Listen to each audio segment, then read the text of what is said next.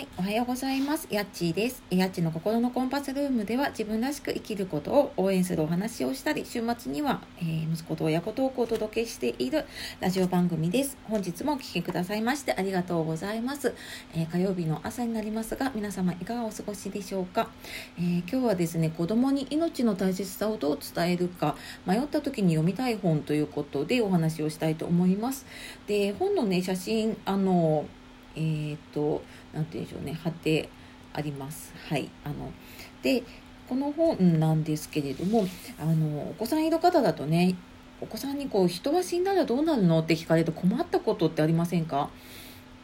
で私もやっぱり困った時があってであの私就活のコンサルを普段やっていてであとエンディングノートの普及協会というところであのエンディングノートの講座をやったりとかしてるんですけどでそんな中であのキャリアコンサルで子ども向けの支援をやっている仲間の方がえこの本を使って子ども向けにね子どもも参加できるそのエンディングノートの講座っていうのをやっていてで、まあ、私もちょっとそれを真似をねしてやってるんですけどで、まあ、この本を読みながら子どもと一緒に、まあ、エンディングノートの代わりになるような未来図ノートってていうのを一緒に書いたりとかしています。で、今ちょっと詳しい活動の内容はね、説明欄の方に貼ってあるので、えっ、と、興味ある方ご覧ください。で、えっ、と、この本の中ではね、その死んじゃったおじいちゃんがいるんだけれども、結構ね、この、えっ、と、絵もねなんとなくユーモアのある絵なんだけれどもすごいこのおじいちゃん面白くってでなんかそのおじいちゃんがねこのあとどうしちゃおうノートっていうのを書いて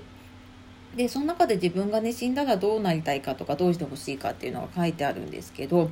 あの本当にね子供と結構爆笑しながら読んでたんですけどねあの天国ってきっとこんなところっていうことであのみんな必ず褒めてくれるとか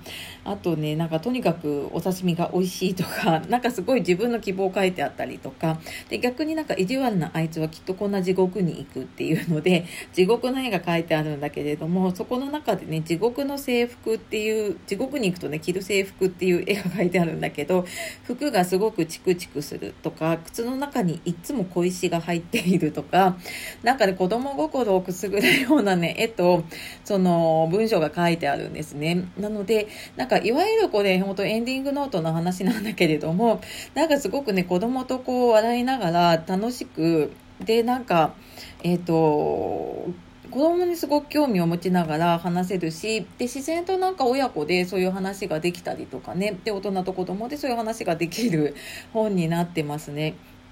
でこの中であのこの子もおじいちゃんの真似をしてねこれ、うん、とこの後どうしちゃおうノートっていうのを書いたんだけれどもでそうするとこの子はあることに気づいてあのこれからねやりたいことがいっぱい出てきたんでねそのノートを書くことでね。であのまあ、結局その命とかね死の話ってどうしてもネガティブなことに思われちゃうんだけれどもそういう話をすることでこれからの人生ポジティブに生きられるよっていうのを、まあ、教えてくれる本だったりもするので、えーと、結構これねあのワークショップとかで紹介をすると皆さんなんかその後買ったよとかっていう ママさんが多くって割となんかで子供の興味は引きやすいのかなって思っています。のでなんかあのお家にね1冊とかあったりとかするとなんかきっかけ作りになるのかなってもしかしたらね身近な人の死がうちは父親の死を結構子供が小さい時にね経験をしているのででなんかそんな時にもやっぱりその悲しみをね、えー、とどう癒そうかなって思った時にやっぱりこういう絵本を使ったりとかしてたんだけれどもやっぱりそういうのっていつね直面するかわからないのでなんかこういう話をしておくっていうそういうきっかけ作りになるかなと思うので、えー、本気になった方あの説明欄の方にねあのから詳しく見ていただければと思います。はい、というわけで今日はですね、子供に命の大切さをどう伝えるか、え迷った時に読みたい本ということで、えこの後どうしちゃおうの本ですね、えちょっとご紹介させていただきました。え今日も最後まで聞いてくださいましてありがとうございます。え素敵な一日をお過ごしください。えこのお話聞いていただいたらね、あの、聞いたようのいいねとかコメントレータも私すべてあのありがたく本当に読ませていただいておりますので、えまた、あのぜひね、送っていただけると私も嬉しいです。はい。というわけで、また次の配信でお会いしましょう。やっちがお届けしました。さよなら、またね